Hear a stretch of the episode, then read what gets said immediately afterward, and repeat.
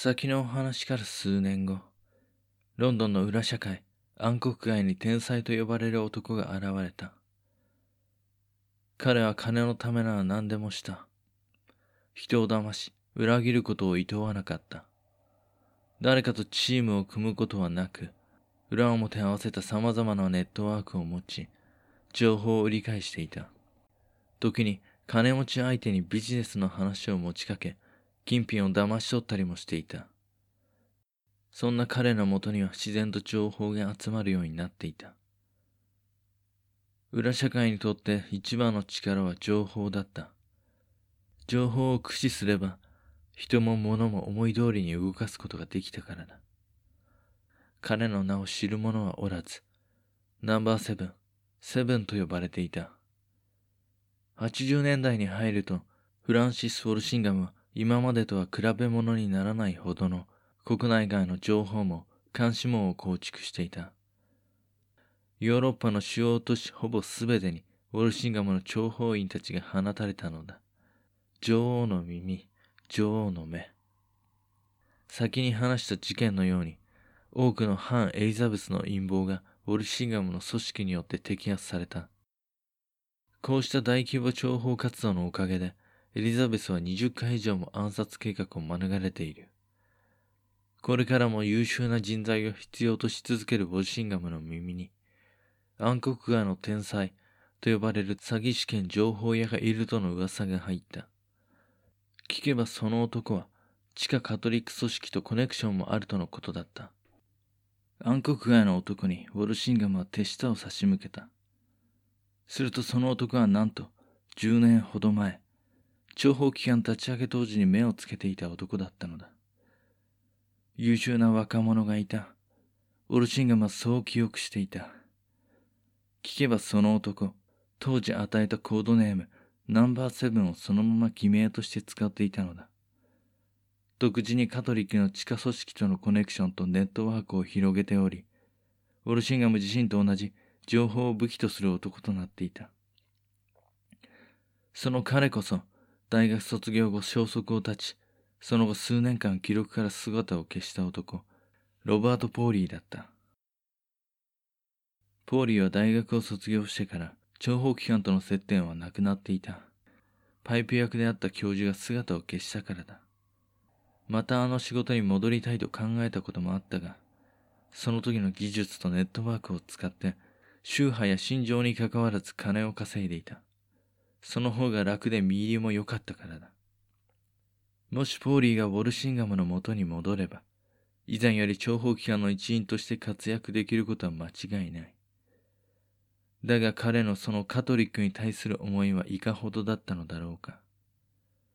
結果を見れば、ほどなくしてポーリーは再び、不穏のカトリックを根絶やしにせんとするイングランド諜報機関のスパイとなっていた。復帰を与えられた任務は最初から他の諜報員には任されないようなものだった。ポーリーは以前の倍以上の報酬を約束されると、ウォルシンガムの命でマーシャルシー刑務所に入ることになった。囚人として、ここに収監されているある陰謀の重要人物を見つけ出し、情報を引き出せとの任務だった。翌年まで刑務所内に留まり情報収集をしていた。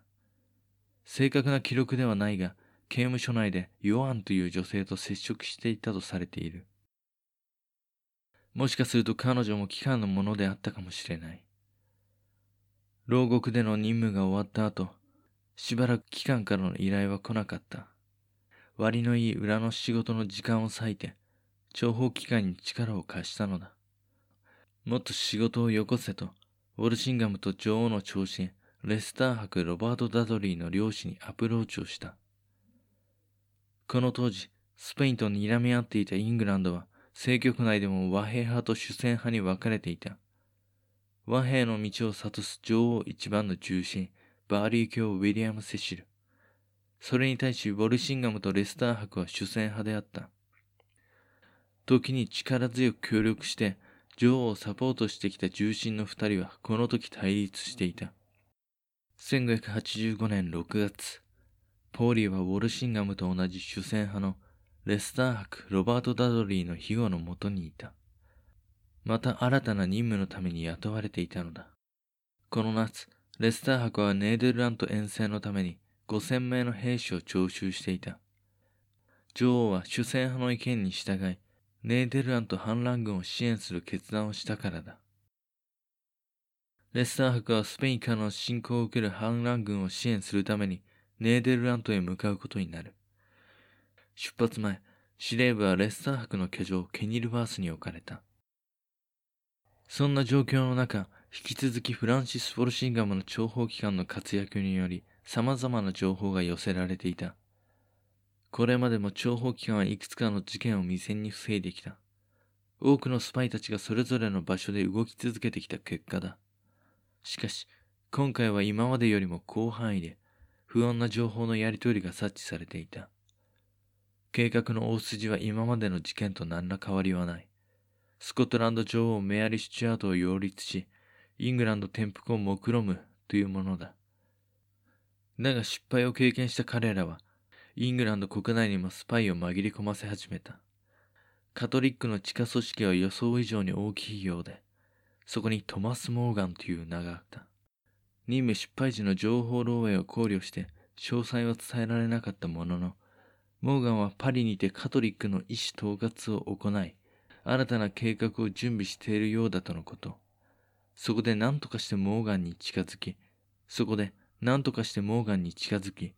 計画の具体性や進捗などの情報を持ち帰ってこいとの命だ。